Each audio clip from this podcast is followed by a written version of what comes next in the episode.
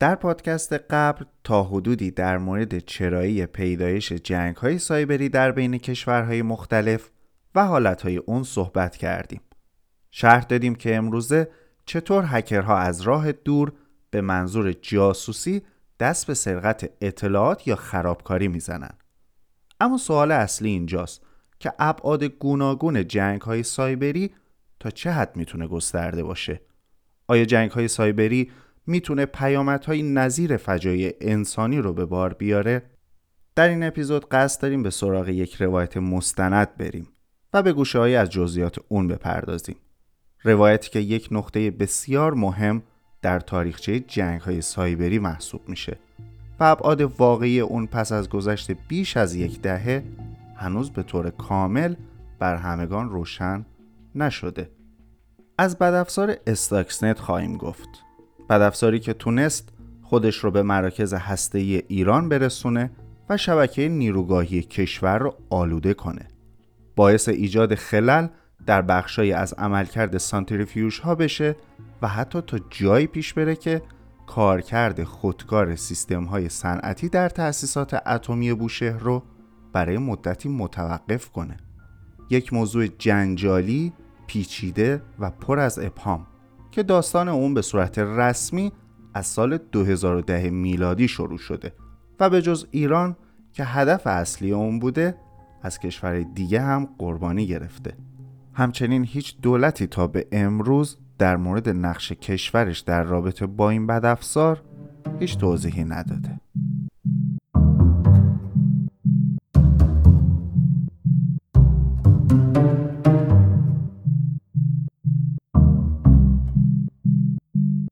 از آزمایشگاه سرتفا روایت های کوتاه از دنیای امنیت دیجیتال رو به زبان ساده میشنوید.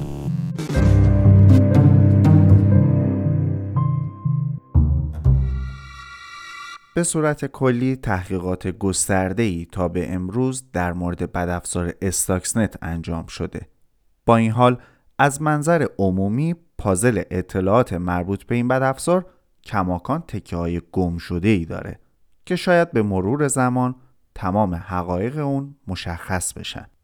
لازمه بدونید که در سالهای اخیر کشورهای زیادی نیز پاشون به داستان بدافزار استاکسنت باز شده که در ادامه به بعضی از اونها اشاره می‌کنیم. اما بذارید به عقبتر از شروع ماجرای استاکسنت برگردیم یعنی به سال 1998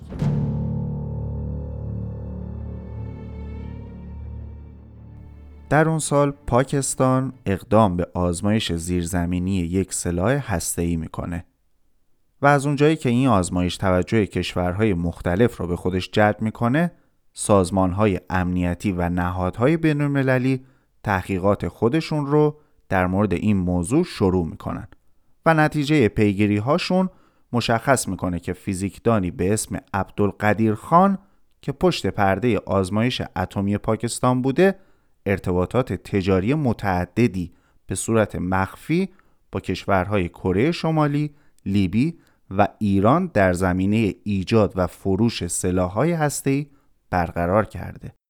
بر اساس مستندات آژانس بین المللی انرژی اتمی به تعبیری میشه گفت عبدالقدیر خان از جمله افراد شناخته شده محسوب میشه که در زمینه شروع فعالیت های هسته‌ای ایران نقش بسزایی داشته.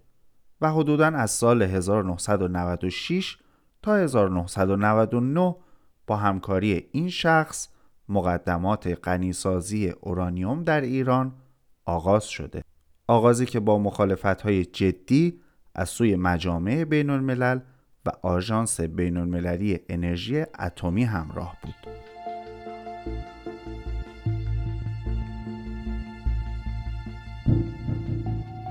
همونطور که گفتیم همزمان با پیگیری ماجرای عبدالقدیر خان از سوی سازمانهای امنیتی و نهادهای بینالمللی ایران وارد عرصه جدی غنیسازی اورانیوم میشه و به سبب همین موضوع توجه ها بیشتر از همیشه به سوی ایران جلب میشه.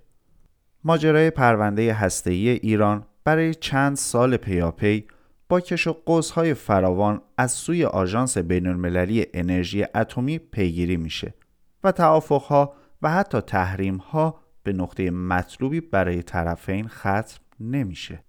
ایران به صورت پنهانی برنامه هسته‌ای خودش رو در حین مذاکره با آژانس با شدت بیشتری به نسبت گذشته دنبال می‌کنه و در نهایت در پشت پرده تمام این ماجراها مقدمات ساخت یک بدافزار کلید می‌خوره. بدافزار استاکسنت به عنوان یک سلاح سایبری به منظور خرابکاری دقیق در برنامه هسته‌ای ایران طراحی میشه.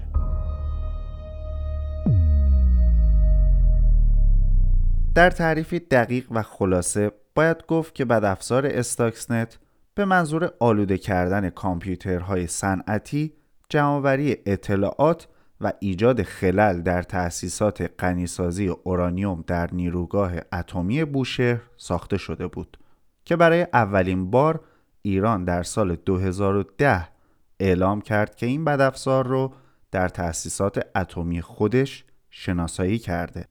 البته بعدها مشخص شد که شناسایی استاکسنت حداقل با تأخیری چند ساله انجام شده چون نسخه اولیه این بدافزار در سال 2005 ساخته شده بود و احتمالاً به مدت 5 سال یعنی حد واسط سالهای 2005 تا 2010 ایران از وجود اون بیخبر بوده که این موضوع یک نکته مهم در رابطه با استاکسنت محسوب میشه. در مورد کارکردهای مخرب این بدافزار نیز موارد متعدد زیادی وجود داره که نباید اونها را از قلم انداخت.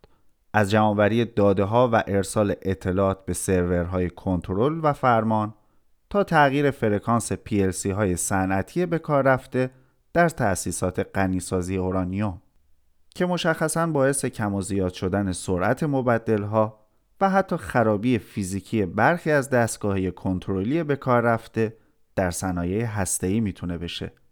تمام این عملکردهای مخرب مواردی هستند که باعث اهمیت بالای این بدافزار میشن.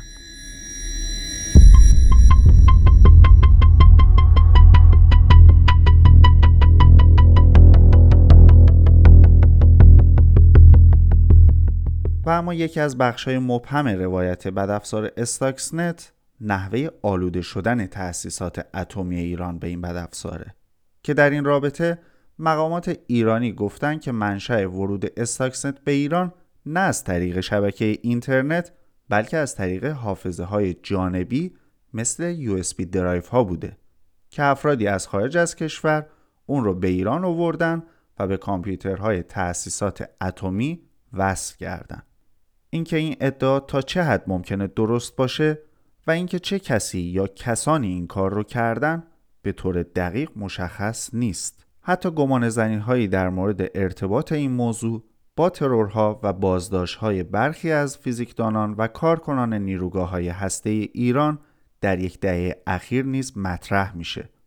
البته همونطور که گفتیم این قضیه در پرده از ابهام به سر می‌بره و مشخصا نمیشه در مورد اون نظر قطعی داشت اما بد نیست به این موضوع هم بپردازیم که همزمان با تأسیسات اتمی ایران یعنی نیروگاه های بوشهر و نتنز که هدف اصلی استاکسنت شناخته می شدن این بدافزار در کشورهای مانند اندونزی، هند، آذربایجان و حتی خود آمریکا و پاکستان هم آلودگی هایی داشته که این مسئله ماجرای نحوه آلودگی دستگاه ها به استاکسنت رو تا حدودی پیچیده تر از همیشه می‌کنه. در تکمیل جزئیات مرتبط با استاکسنت همچنین باید به نقش Equation Group اشاره کرد که بر اساس گزارش شرکت کسپرسکای در سال 2015 رد پاهایی از این گروه در ساخت بدافزار استاکسنت به چشم می‌خوره. گروه هک فوق پیشرفته که گفته میشه از طریق برخی از عوامل ناشناس امنیتی با آژانس امنیت ملی ایالات متحده آمریکا یعنی NSA نیز در ارتباطن. همچنین بر اساس گزارش های منتشر شده در یک سال گذشته برخی منابع به همکاری مشترک کشورهای ایالات متحده آمریکا، اسرائیل، هلند، آلمان و فرانسه در ساخت و انتشار بدافزار استاکسنت علیه تأسیسات اتمی ایران اشاره کردند. فارغ از تمام جزئیاتی که در این چند دقیقه به صورت گذرا و سریع به اونها اشاره کردیم برای نتیجه گیری درست از موضوع این پادکست اشاره مجدد به یکی از عملکردهای اصلی بدافزار استاکسنت می‌کنیم و مثالی فرضی رو که احتمال وقوع او آنچنان دور از انتظار نبود رو با هم مرور می‌کنیم. استاکسنت می‌تونست عملکرد PLC های موجود در تأسیسات اتمی رو با خلل همراه کنه و باعث خرابی فیزیکی برخی از موتورهای مرتبط با سانتریفیوژ ها بشه. حالا با فرض اینکه در نیمه های شب اپراتور شیفت بخش مانیتورینگ یک نیروگاه اتمی همزمان با اختلال سانتریفیوژ ها ممکنه یک تصمیم اشتباه بگیره. بلافاصله تمام ذهن ها رو می‌بره به سمت صحنه هایی شبیه به فیلم چرنوبیل. و این فرضیه بخش غیر قابل انکار جنگ های سایبری عصر حاضر محسوب میشه.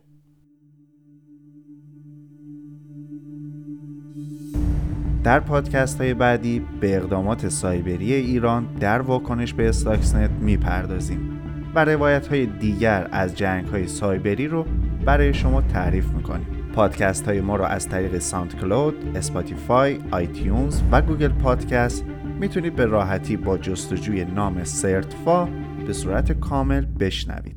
همچنین لینک برخی از مقالات و مطالب مرتبط با اصطلاحات به کار رفته در این پادکست نیز در متن توضیحات برای علاقه مندان ذکر شده که می‌تونن در صورت تمایل اونها رو مطالعه کنن